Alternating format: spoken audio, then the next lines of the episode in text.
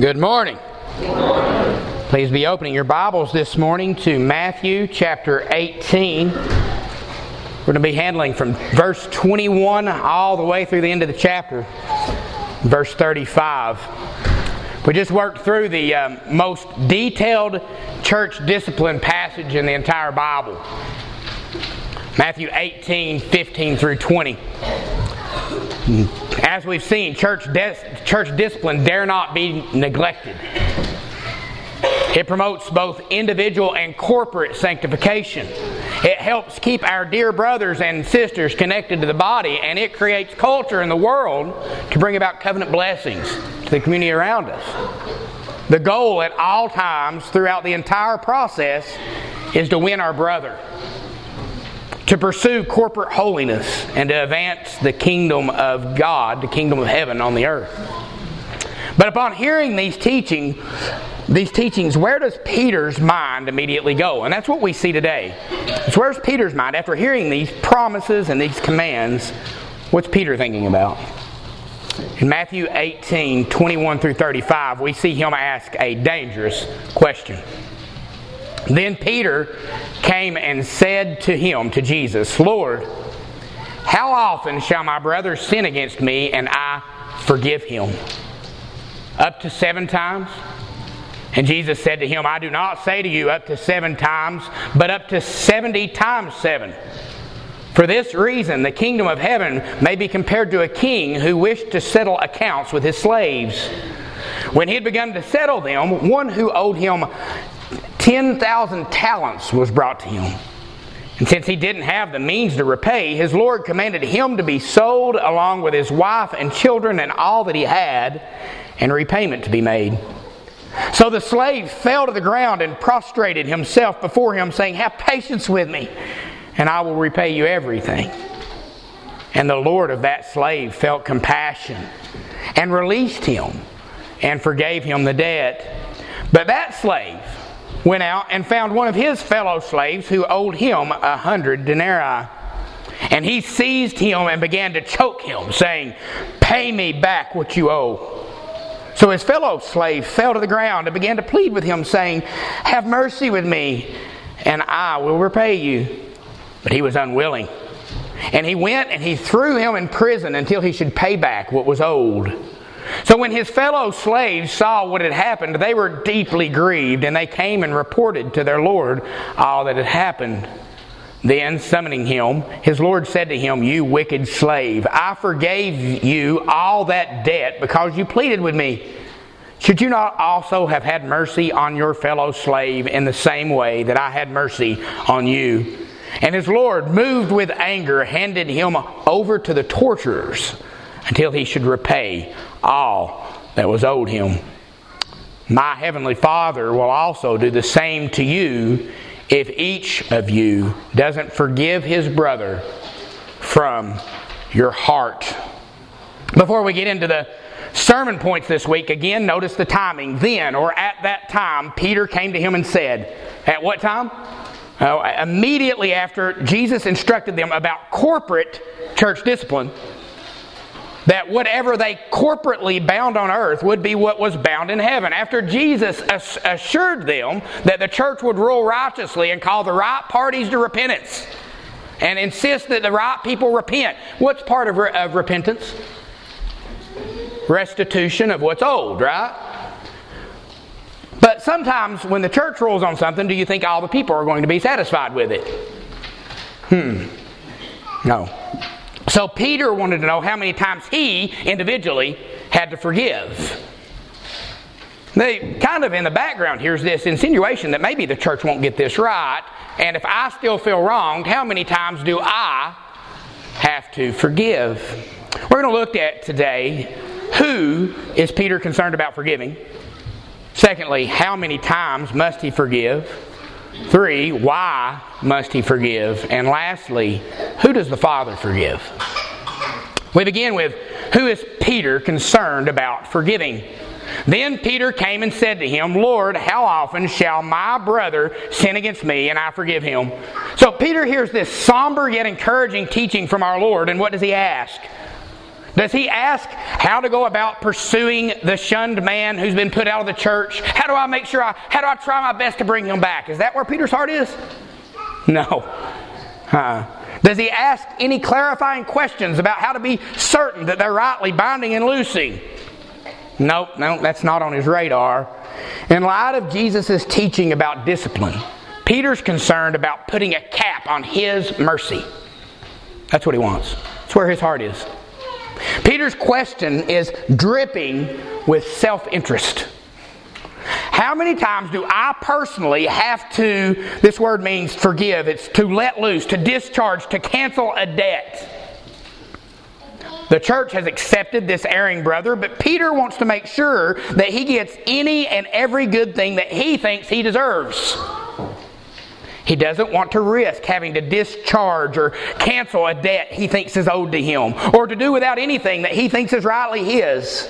And who is Peter concerned with forgiving? Well, it says right there in the text, doesn't it? It is his brother that he's concerned about having to forgive. Lord, how many times shall my brother sin against me and I forgive him?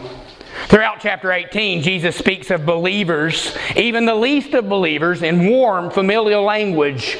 He calls them little ones and children and brothers throughout this chapter. And here Peter picks up on that warm familial language, my brother, my adelphos, that the man with whom I am one womb. We have the same source. He's acknowledging that. This text isn't about a Christian's obligation to forgive someone outside the church. Nor is it about our behavior toward the unrepentant man who we've previously counted as a brother, but who now is to be counted as a Gentile and tax collector. It's not about those people. There are biblical texts that shed light on those questions, but that's not relevant to our text this morning. That's not what this is talking about. Peter is concerned about the man who has been approached about sin and responded in repentance, who has heeded the call of repentance according to what the church said was right. He's done what the church said. And who is therefore still to be considered as a brother. That even includes the man who pushed the limits, thus requiring a follow up visit with one or two more. But then he repented. And he's still to be counted as a brother. Or even the man who had to be brought before the entire church before he heard and repented. But when he was brought before the church, what did he do? He heard and he repented, so he's to be counted as a brother. Or even the guy that was put out of the church but restored because after he was put out, the discipline worked and he's restored in repentance. And in that case, he's still to be called what? A brother. But how many times can that happen? Peter's concerned about the guy who just can't seem to get his act together. He sins, he's confronted, he admits he's wrong, he expresses his regret, his remorse, and he repents, only to what? To sin again. Peter's question was Does forgiveness have a limit? Of course, if a person commits an offense and repents, he should be forgiven and restored a few times. But what if he continually falls into sin over and over again? How many times do I have to forgive such a brother? But there's even more of a personal aspect to Peter's question. Peter's concerned about his brother who sins against him. That's what it says, right? How often shall my brother sin against me? And I forgive him. By the addition of the words against me, it's clear that Peter is speaking about the limits of personal mercy within the community of faith. Yes, the church will still include this man as a brother if he repents, but what if this brother keeps wronging me personally, me individually? What if we keep having friction? How many times do I have to forgive him before I'm allowed to hold a grudge? To give in to some resentment, to hold that guy at arm's length, to demand personal restitution? How many times? Have you ever noticed that we tend to be far more concerned with sins or perceived sins against ourselves than we are with sin in general or sin against someone else? Aren't we? If someone uh, are, are you more angry if someone insults a kid or if they insult your kid? Which one? Right? If they cut you off when you're driving or if they cut someone else off when you're driving and you see it, which one do you get mad about? Or if someone breaks something in a house and you hear about it, or if they break something in your house. Why are we more offended by sins or even perceived sins against ourselves than we are sins against others? It's the idolatry of the self. We're the center of our own universe. We love ourselves more than we love our neighbor, more than we love others. We matter to us more than other people. We're not concerned about the offense against God. And we're not concerned about the sin, the, the, the, the, um, the results of the sin for our brother. We're concerned with how the sin affects us. And Peter is immediately right back to this after talking about church discipline. Instead of being offended, offended by sins against God, instead of being focused on loving his brother, he was more concerned with whether or not uh, his brother was doing right by him and loving him like he should. We all can tend toward that, can't we? And it's a real problem. The closer we are to a situation, the more likely we are to be too emotionally invested and too biased to see the situation clearly. You get emotionally entangled. There's a reason why family members of a wronged person are not placed on a jury in a case involving another family member. You're like, oh, of course you can't put them on the jury. They're kin to the person. They can't be unbiased, right? Well, how much more should we be skeptical of ourselves when we are troubled by a personal slight? Of course we should. How you can't get closer to a situation than yourself. That's like the guilty person being on his own jury. Not guilty, sir. Peter wants to make sure that he gets to be the sole arbiter when it comes to sins against himself. He wants a greater degree of authority to adjudicate personal offenses. When the Bible says, and even common sense tells us, that we need less authority to judge personal offenses. You don't need more when it's against you, you need less. You need other people to help you think through it. More so when it's a personal offense, when my brother sins against me.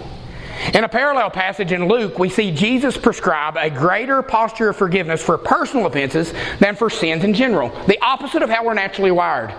Listen to Luke, Luke 17, 3 through 4. Be on your guard. If your brother sins, rebuke him, and if he repents, forgive him. But then he goes on, and if he sins against you seven times in a day and returns to you seven times saying, Repent, forgive him, he ups the ante. He encourages once for any sin, go and rebuke him, and if he repents, forgive him. But then he turns it personal and says, and if it's against you, go over the top, even to the point of seven times in one day. Why? Because Jesus understood the dangers of self idolatry. We're to have a heightened readiness for forgiveness in the case of personal offenses than we have for sins in general. So we see that Peter wants freedom to retain an offense against a brother and specifically, he wants to know how many times he must forgive. Peter makes a suggestion concerning how many times that he should be required to forgive, and Jesus offers a correction to that suggestion. What Peter's suggestion is in verse 21 how many times? Up to seven times? Peter suggests a limit of seven times. Uh, that's not as striking to us as it would have been in first century Israel. The Jewish tradition had a bar for forgiveness and it was much lower than seven times. They cited Amos 1 3.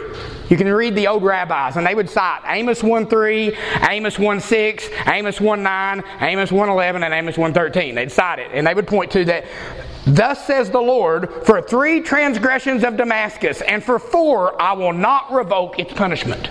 They cited those verses. They, the rabbis actually made a universal rule limiting forgiveness. If God only forgives his enemies three times, they reasoned, then it was unnecessary. It was even presumptuous for men to forgive each other more than that. We shouldn't forgive more than three times because God said he didn't in Amos 1 3. In their circles, a man was looked down upon as weak, even pathetic, if he extended too much mercy. One rabbi said that he who begs forgiveness from his neighbor must do so uh, no more than three times. After that, you're just going to look pathetic for continuing to ask. You, you don't mean it, you might as well not even ask anymore. Another said if a man commits an offense once, they forgive him. If he commits a, a, an offense a second time, they forgive him. If he commits an offense a third time, they forgive him. The fourth time, they do not forgive him. He could have said that more succinctly, but that's how he said it. Right? So Peter probably thought Jesus would be impressed with his seemingly generous suggestion of up to seven times. Compared to Jewish tradition, Peter was being generous, wasn't he?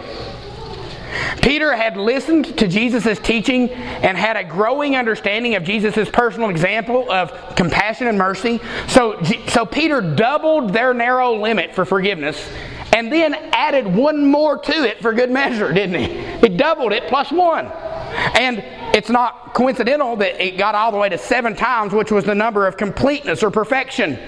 And he's saying, how you how, could anybody be more generous than that? Could anyone, could any, could you ask any more of that from any man? And Jesus immediately answers that question. Listen to Jesus' correction. Jesus said to him, I do not say to you up to seven times, but up to 70 times seven. Where Peter thought he was being gracious, where he thought he was being completely different than those calloused scribes and Pharisees. It turned out that his bar was still far closer to their bar than it was to God's bar. Peter's seven chances is much closer to the Pharisees' three than it is to God's 490 here, isn't it? Uh, but for the, the, the, comparison gets worse when we realize that Jesus wasn't just extending the rabbinical tradition's limit of forgiveness from 3 all the way to 490. And that'd be a pretty drastic increase, wouldn't it? You have to forgive 487 more times than the Pharisees, and then you're off the hook, if that's what he was saying. They said 3, it's 3 plus 487. Then you're, then you're done. But no, that's not what's going on here. We're not looking at 70 times 7 as a math equation to get us to the magical number where we can stop forgiving. Even those who are bad at math can obey the spirit of this command. Jesus picked up Peter's number. It's all, all, he's doing, and multiplying it by itself and then by 10, indicating a number that for all practical purposes was beyond counting. You're not going to, who's going to take a list, and make a list that long? Nobody's going to do that. You're, can you think of anybody you're like, hey, this guy, he's, he's already wronged me 247 times. I mean, he's well on his way to that 490. Nobody's making a list that long, are they? And that's Jesus' point. That no record keeping is allowed. Paul picks up on that in 1 Corinthians 13 5, talking about love, that love does not make a list of wrongs suffered. You don't get to do that. That, that's the limitless nature of our forgiveness toward our brothers and sisters. A Christian with a forgiving heart is wronged, seeks reconciliation and repentance from the person, and once the situation is behind them, he thinks nothing more about it. He forgives the hundredth offense and even the thousandth offense as readily and graciously as he does the first offense. Why? Because that's the way that he's been forgiven by God. That's why. Peter was thinking in the measurable and limited terms of the letter of the law, not in the immeasurable and unlimited terms of the Spirit of grace that was purchased, that was going to be purchased by Jesus' perfect obedience to that law. Of course, Peter was going to get this wrong. Remember in Matthew 16 21, right after the first time that Jesus introduces the idea of the ministry of the keys and church discipline, and he tells them right after that that I'm going to go to Jerusalem and suffer many things from the elders and chief priests and scribes and be killed and raised on the third day. And what Peter do? Peter said, took Jesus aside and began to rebuke him, saying, God forbid it, Lord, this shall never happen to you. Peter couldn't understand the magnitude of what was going to take place on the cross. The way God forgave his enemies in Amos 1 3 has no bearing on how that he forgives his beloved children, those for whom Christ will die. It's not the same thing.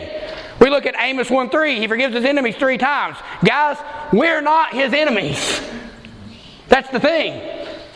We're not his enemies. If Jesus has paid it all, then there's no reason to keep count anymore.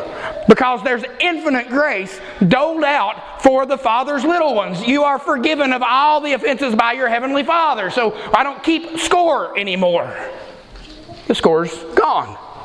Isn't that what it says in Romans 5 8 through 11? God demonstrates his own love toward us and that while we were yet sinners, Christ died for us. Much more then, having been justified by his blood, we shall be saved from the wrath of God through Jesus, through him. For if while we were enemies, we were reconciled to God through the death of his Son, much more having been reconciled, we shall be saved by his life. Guys, we're saved by the life of Christ. We're not enemies anymore, we're sons. Sons of the kingdom. How God forgives his children is with an infinite forgiveness. And we must forgive God's children, our brothers, in that same infinite way. Paul tells us that in Ephesians 4:32, be kind to one another, tenderhearted, forgiving each other. How?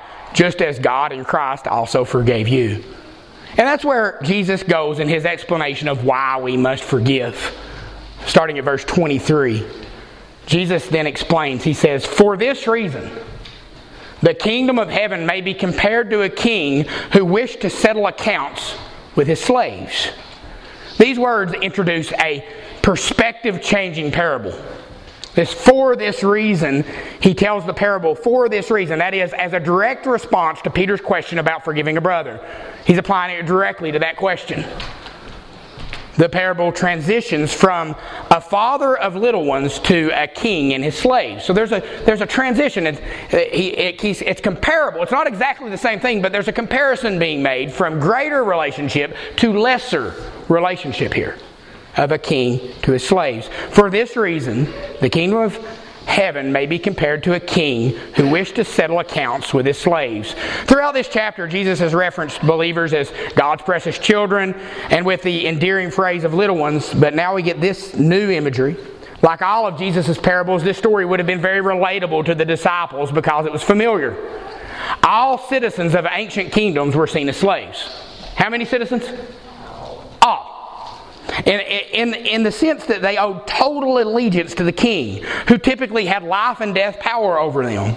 In that sense, noblemen were as much the king's slaves as the most menial servants were. Everybody was a slave. We when we're thinking of slave here, we, we might think of somebody. Uh, no, we're, this is a rich slave who is a nobleman. A king usually appointed governors over various provinces of his kingdom, and the nobleman's primary responsibility was to collect taxes on the king's behalf. It was probably in regard to such taxes that the king in this parable wished to settle accounts with the slaves who were over large provinces, those who might consider themselves greatest in the kingdom or something. They're all slaves, but I'm the greatest slave, and I'm responsible for those under me to collect taxes from them. It is those types of people who might forget that they too are of the lowest ranks, isn't it? They too are slaves. The man who owed the king 10,000 talents should probably be understood as such a tax collecting official. Now Jesus introduces a slave with an unpayable debt to the king. Verse 24b. When he had thus began to settle these accounts, one who owed him 10,000 talents were brought to him. When we hear 10,000 talents, it doesn't hit us like it should because when we think of a talent, we think of whistling or juggling or playing the guitar. and, and that's not what a talent is. Uh, a talent is a measurement of weight. 10,000 talents, a talent is 75 pounds. 75 pounds of what? What's the size of this debt? Usually, when the Bible mentions talents, it's referring to precious metals like gold or silver.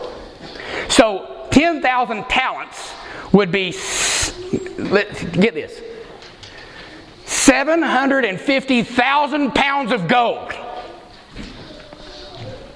Let that knock you down. He owed 750,000 pounds of gold or silver. Let that sink in. The total annual revenue collected by the Roman government from Idumea, Judea, Samaria, and Galilee combined at that time to about 900 talents per year. All the taxes owed by all four of those provinces combined, 900 talents. Based on those figures, 10,000 talents amounted to more than 11 years of taxes from those four provinces combined. Golly.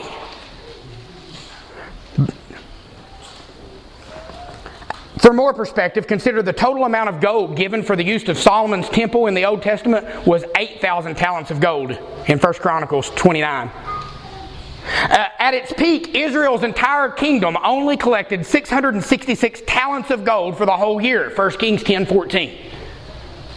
This is no small sum. This is astronomical. It's an impossibly large amount of money, and that's the point. This word, Muriah, literally means 10,000, but because it was the largest numerical term in the Greek language, it was often used to represent a vast, uncountable number. We get the English word myriad from this word.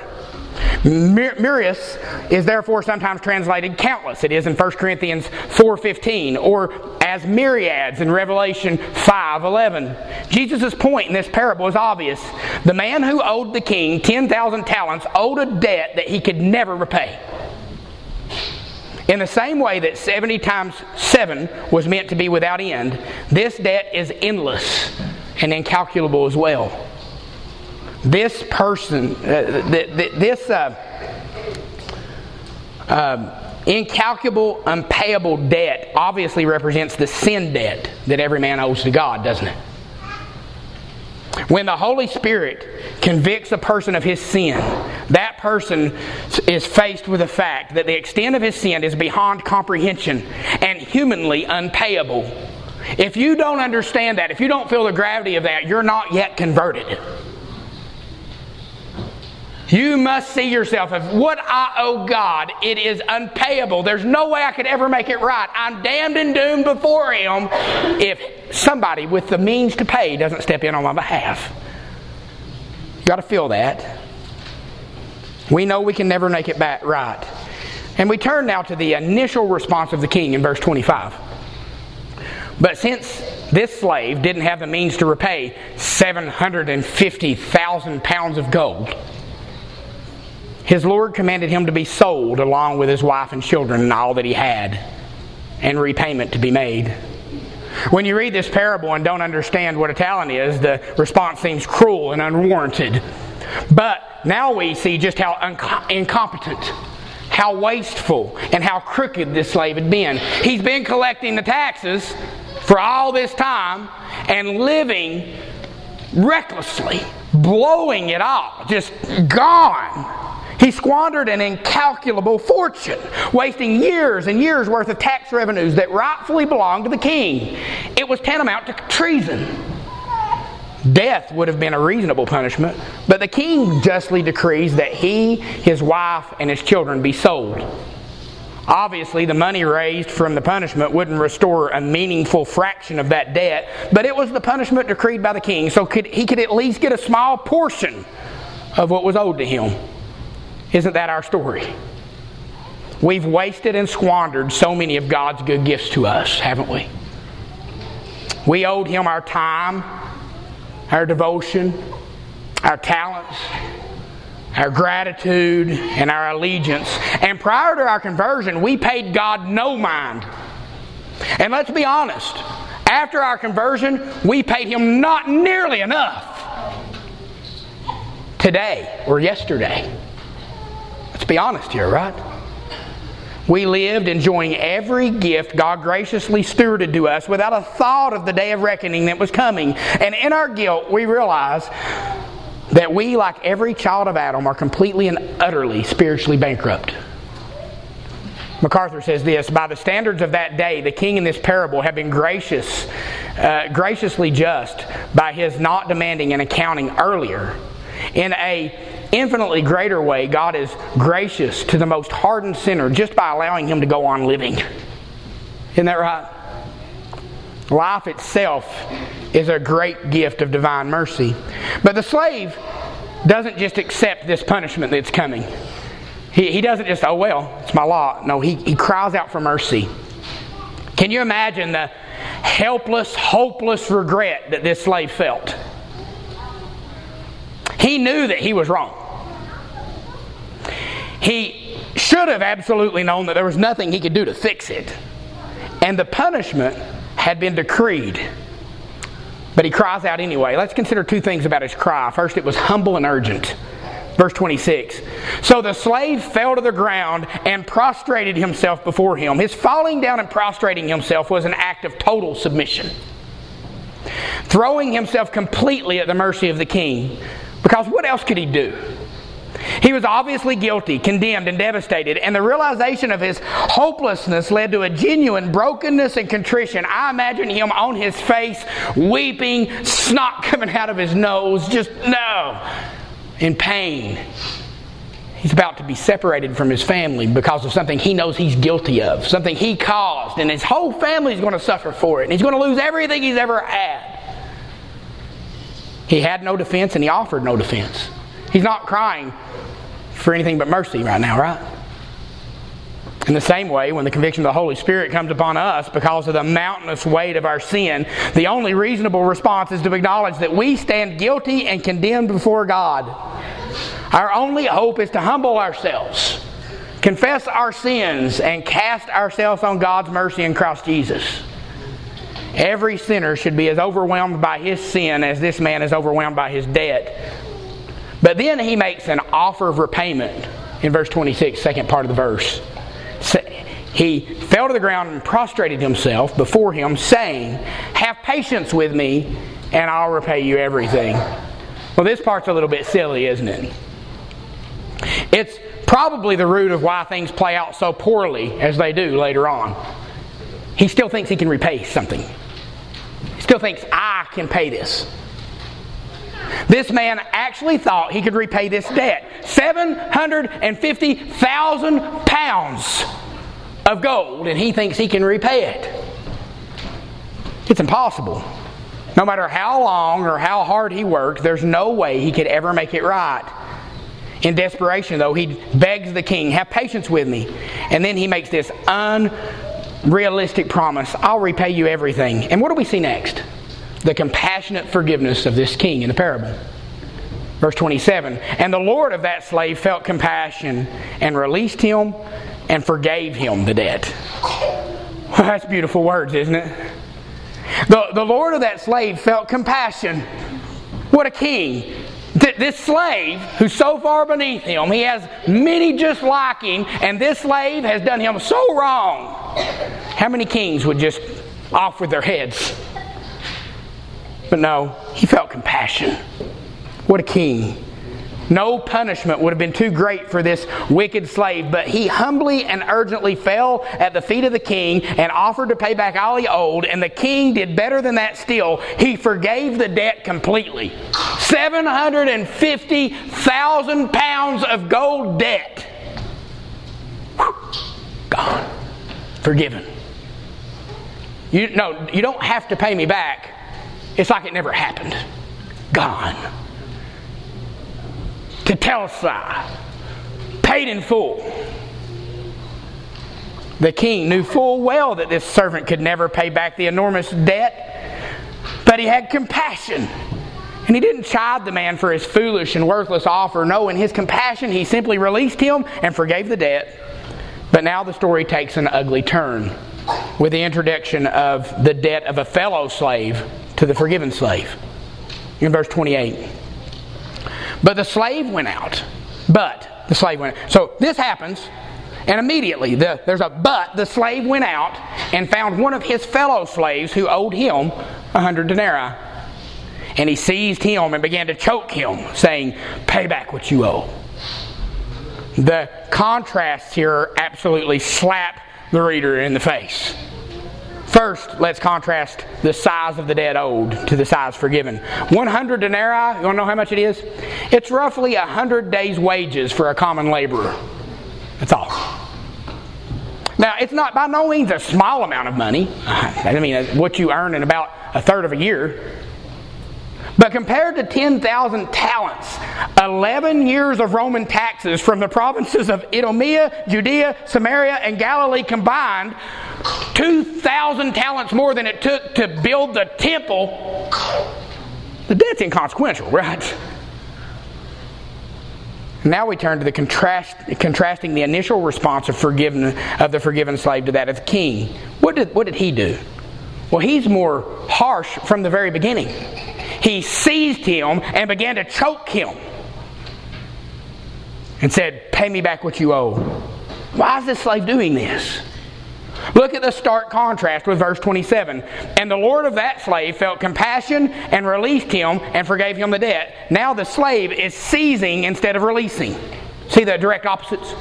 Seizing instead of releasing, choking instead of having compassion, demanding repayment instead of forgiving. Direct opposite. Perhaps this forgiven slave is going out to collect all the debts that are owed to him so he can try to pay back what's owed to the king. That's what it seems like is going on here. Instead of resting in the forgiveness he's received and celebrating the gracious reign of this merciful king, this slave's going to go make sure everyone else in the kingdom pays everything they owe so he can pay the king back. But in so doing, he's totally out of line with the heart of the king, isn't he? That's not the king he's serving. God forbid we become so exacting in our binding and loosing in the church that we become like this unmerciful slave. God's forgiven me, so I'm going to make sure you live right. I'm going to police everything you do, and I'm going to demand you do what I think you should do. Oh, I've seen Christians try to go down that road. You're a million miles away from the heart of the king when that becomes who you are. That's not to say that righteousness doesn't matter. It is to say that we slowly instruct people and we deal with them in their weaknesses and their blind spots, encouraging repentance, making sure that we're only dealing with rebellion when we're trying to call people's hearts and helping them see and usher them along, knowing that we've been forgiven, that God's merciful, that He endures with them patiently and lets them grow slowly, not demanding and not exactingly. Now we turn to an aspect where no contrast can be found. This slave doesn't just roll over either, he also begs for mercy. A few verses ago, this slave, the forgiven slave, was the debtor. Now he's the one that's owed the money. And the one who owes him appeals in exactly the same posture as he has appealed to the king. Notice, humble and urgent. Verse 29. So his fellow slave fell to the ground and began to plead with him. Remember verse 26. So the slave fell to the ground and prostrated himself before him. It's exactly the same picture, isn't it? You'd think that would have been so familiar. I mean, it just happened. And immediately he goes out. This situation would have been so familiar that it would have shaken him to his senses. Not only did they both fall to the ground, though, notice again, an offer of repayment is made. Verse 29 Have patience with me, and I'll repay you. Remember his words in verse 26 Have patience with me, and I'll repay you everything. It's like deja vu all over again, isn't it? That should have shocked the forgiven slave's memory back to a response of compassion. He wouldn't have even been like his gracious king if he would have said, All right, I'm going to, give you a little while. That wouldn't have been as gracious as his king had been to him, would it? But what does he do? He, he, the compassionless exacting from the previously forgiven slave in verse 30. But he was unwilling. And he went and threw him in prison until he should pay back what was owed. It's unbelievable, isn't it? How calloused, how cruel how inconsistent. How could someone rejoice and revel in the unfathomable forgiveness that had been so graciously extended to him, yet refuse to extend a far lesser degree of grace and mercy to another person? How? This previously forgiven slave threw his subordinate in prison until he paid back everything that was owed to, to mercilessly demand repayment after he himself had been forgiven so much was grossly and embarrassingly hypocritical. But to abuse and imprison his debtor for failure to pay such a comparably small debt is morally inconceivable. How, what? How can you be that wicked? Some suggest that it was foolish to throw him in prison because in prison the man could, couldn't earn money to pay his debt.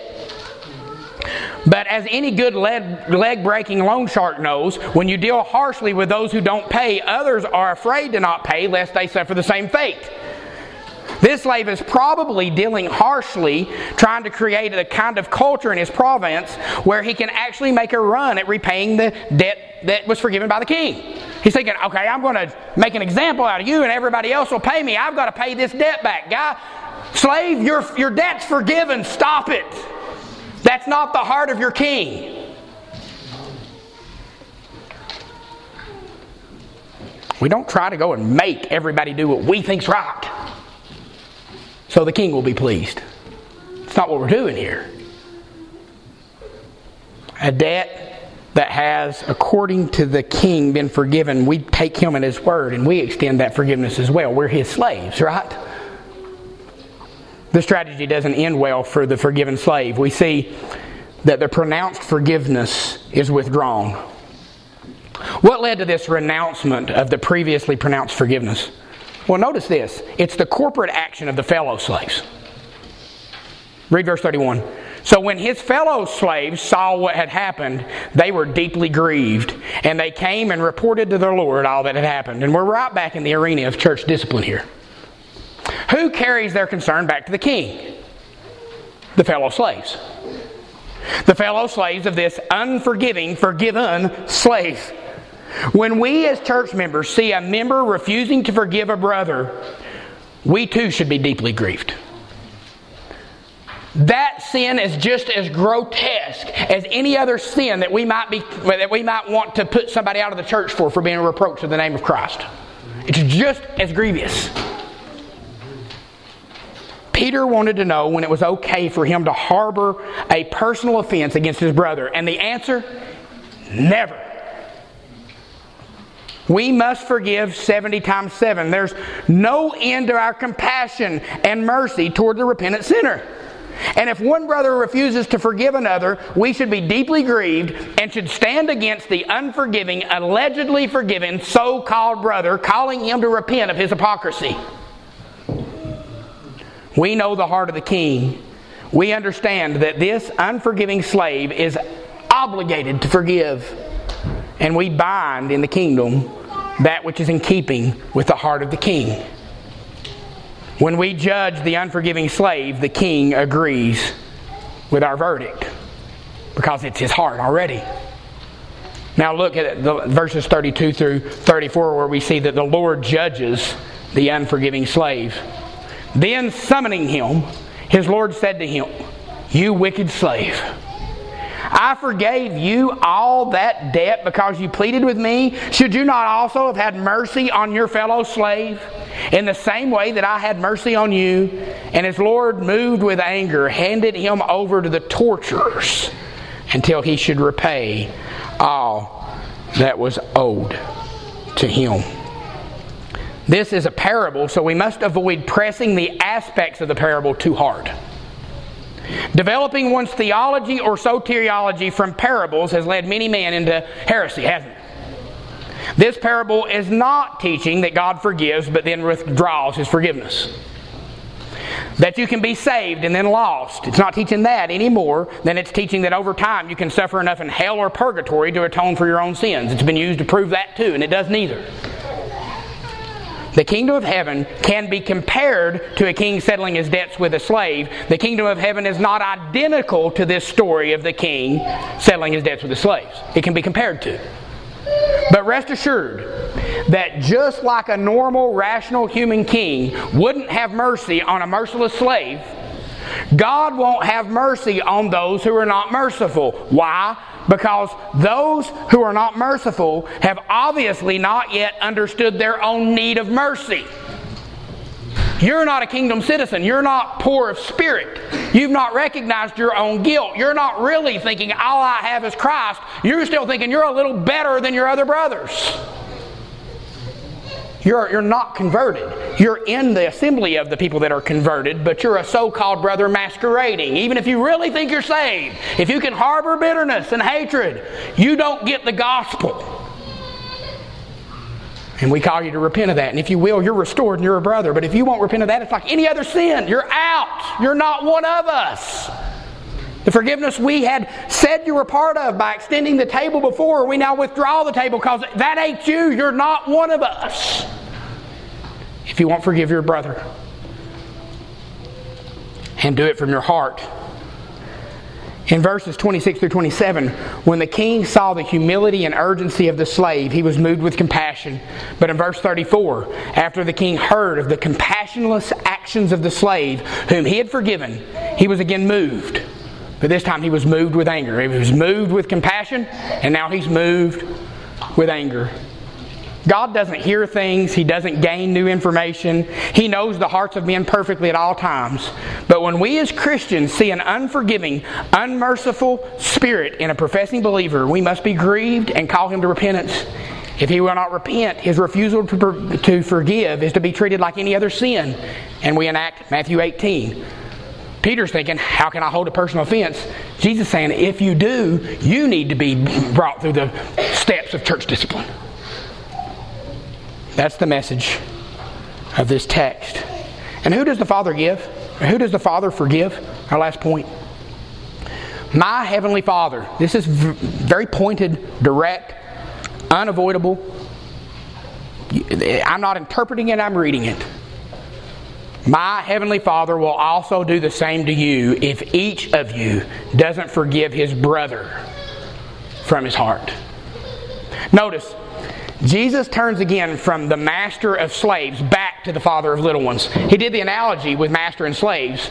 Now he's back to father and little ones and brothers again.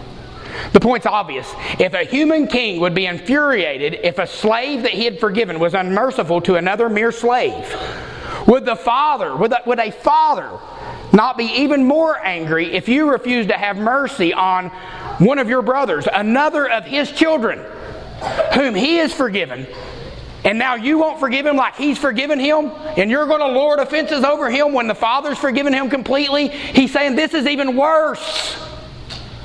Just like if you wouldn't pursue the asset, the sheep that went astray. I mean, that you would pursue the asset, the sheep that went astray, but you wouldn't pursue one of the little ones. You despised them and thought little of them. It's the same kind of contrast here. From greater to lesser offense, or lesser to greater offense. As bad as it was that this slave wouldn't forgive another slave, it's even worse when a child of God won't forgive another child of God. The father's more angry than the slave would be. This uh, theme has shown up consistently in Matthew. In Matthew 5, 3 through 7, we hear in the very beginning of the uh, Sermon on the Mount, where it's the uh, announcement of Jesus' Messiahship and the kingdom of, of heaven arriving on earth. He says, Blessed are the poor in spirit, for theirs is the kingdom of heaven. Blessed are they that mourn, for they shall be comforted. Blessed are the gentle, the meek, for they shall inherit the earth. And blessed are the merciful. They're the ones that will obtain mercy. He's always said, if you're not merciful, you won't obtain mercy. Why? Because you're not poor of spirit. You're not a kingdom citizen. You're showing you've not been born again. That's the point. Matthew 6, uh, 12 through 15, in the kingdom prayer, where he says, Forgive us our trespasses. How? As we also forgive those who trespass against us. Actually, it says, Forgive us our debts. It's the same word that's used here. As we also forgive our debtors. For I and then in verse 14 it says, uh, 614, if you forgive others for their trespasses, transgressions, your heavenly Father will also forgive you. But if you do not forgive others, then your Father will not forgive your transgressions. Are you sitting there in the pew today saying, Oh, how I love Jesus, and oh, I'm saved, and I'm glad I'm on the glory land way, but in your heart you have so much hatred toward other people? Put that away. Put that away, it'll drag your soul to hell. Notice also that this forgiveness must be from your heart. It's not obligatory forgiveness, I guess if I have to. It's overflowing forgiveness from the heart of the man who himself is forgiven. He recognizes I'm forgiven, so therefore he's just a forgiving person because he knows I've been forgiven so much. How can I not be? That's why one of the tenets of our church covenant is as follows. When you join Manual Fellowship, you're agreeing to this. We will joyfully forgive and extend mercy. Why did we write that in there? Uh, we believe the Bible. That's the answer. We will joyfully, from the heart, extend forgiveness and mercy. Refusing to retaliate for wrongs suffered, but instead doing good to those who sin against us. He who demands mercy, this is uh, Thomas Adams um, Pastor David posted this a few days ago, shared it with us. But he who demands mercy and shows none ruins the bridge over which he himself is to pass. You want mercy and you refuse? That's the bridge you're wanting to cross on. You burning that bridge down. You'll have no mercy if you burn that bridge. It's the only hope you've got. It's also interesting to me Who's the one asking this question? Peter. Peter asks, How many times should I forgive? Up to seven times? Let's go through the book of Matthew. Peter said, Lord, bid me to come to you walking on the water. And he walks out there and then he sees the waves and he begins to sink. And Jesus says to him, You have little faith. Why did you doubt? Sin 1. Matthew 16, Peter rebuked Jesus for predicting the cross, saying, Get, and Jesus said, Get behind me, Satan, you're a stumbling block to me. Sin number two. Peter suggests building three tabernacles, one for Christ, one for Moses, and one for Elijah, and God just thunders at him while he was still speaking. A bright cloud overshadowed them, saying, This is my beloved Son, in whom I am well pleased. Sin 3. Matthew 17, Jesus, Peter answers for Jesus, saying that, he, that Jesus would pay the temple tax, and Jesus actually informed him that actually we don't owe it. The sons are exempt. Sin 4. Matthew 18, he was part of the argument about who is the greatest in the kingdom. And Jesus says, Hey, if that's your argument, you've not become like a little child, you won't even get to the kingdom of heaven. Sin 5. Then, in chapter 26, 34 through 30, I mean 37 through 40, Jesus asked him to pray with him for just one hour. Watch and pray. And he falls asleep three times. Sin 6, sin 7, sin 8. Uh oh, Peter, you're in trouble. Verse chapter 26, they ask, Do you know this man? Oh, nope, don't even know him. Sin, uh, sin 9. Nope, denied him again. Sin 10, then denies him and blasphemes. Sin 11, Peter, you're in big trouble by your own standard. One might even include this question How many times shall I forgive my brother? Seven times? Jesus says, No, that's not in the heart of the Father. Seven times 70. There's sin 12. And then later, even after the resurrection in the early church, he shows his hypocrisy by not wanting to eat with the Gentiles when the Jewish Christians are around, showing favoritism. And Paul had to rebuke him. Sin 13. How, how many times, Peter, do you want to be forgiven? The disciples asked another dangerous question at the beginning of chapter 18. We've already mentioned once, didn't they? Who's the greatest in the kingdom? And Jesus warned, Truly I say to you, unless you're converted and become like children, you will not inherit the kingdom of heaven. Now Peter asks, How often do I have to forgive my brother? Up to seven times. And then in the end, Jesus says that if you ever refuse to forgive your brother, you will not be forgiven and enter the kingdom at all. To not forgive, you have to not see yourself as the lowest of rank. These are related sins. Why aren't you forgiven? Because you think you're better than other people. That's why. You don't realize how sinful you are and how much mercy you need. That's why. You don't get it. If you if you truly saw yourself as the lowest of rank, became like one of these little children and were converted, you would see yourself rightly. Therefore, you would extend infinite mercy to your brothers and sisters who also are cleaving to the grace of God. Peter, Peter obviously still didn't see himself on equal ground with the lowest. He saw himself as the noble slave over the other slaves, forgetting that they're all just slaves still. Even days before the crucifixion, this attitude still plagued Peter. There arose a dispute, Luke 22 24, over which one of them was to be regarded as the greatest. Again, on the same day, Peter told Jesus, Even though all may fall away from you, I will not fall away. Jesus said to him, Truly, this very night, before the rooster crows, you'll deny me three times. And Peter said to him, Even if I have to die with you, I won't deny you. Luke 22, 31 through 34. Simon, Simon, Satan has demanded per- permission to sift you like wheat, but I prayed for you that your faith will not fail. And when you have been converted or turned again, strengthen your brothers he would be ready to strengthen his brothers once he had been converted, once he'd turned again. But Peter still didn't get it and said, Lord, I'm ready to go with you both to prison and death. But it wasn't long until he denied him three times, just like the Lord said that he would. He was like the slave who was over the whole taxable province. Un- undoubtedly, the slave over the province saw himself as above the other slaves who owed the taxes in his province. But to the king, they were all on equal ground as slaves. But our ground is better than this. Sure, we're all slaves in some sense. But we're on equal ground in another, a more glorious way. We're all on equal ground as the Father's little ones.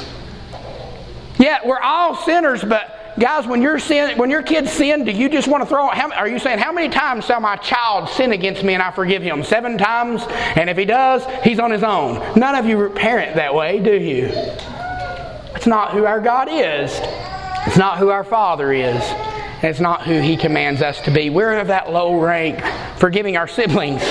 just as our parents forgive us. Be that kind of citizen. Be that kind of citizen. Because if you aren't that kind of citizen, you're not truly a citizen of the kingdom at all. Kind of gracious Heavenly Father, Lord, we thank you for this word of instruction. Lord, it's penetrating, it's convicting. Lord, we've all dealt with this, uh, the, sense, the sense of superiority at times. Lord, that we don't see ourselves as spiritually bankrupt, that we become haughty, that we look down our noses. And Lord, that that can lead to an unforgiving and exacting spirit. Lord, far be it from us. Lord, let us be a gracious people and a loving people. Lord, help us to be conduits of grace and mercy. You've shown so much to us. Lord, help us to show it to others. It's in Christ Jesus' name we pray. Amen.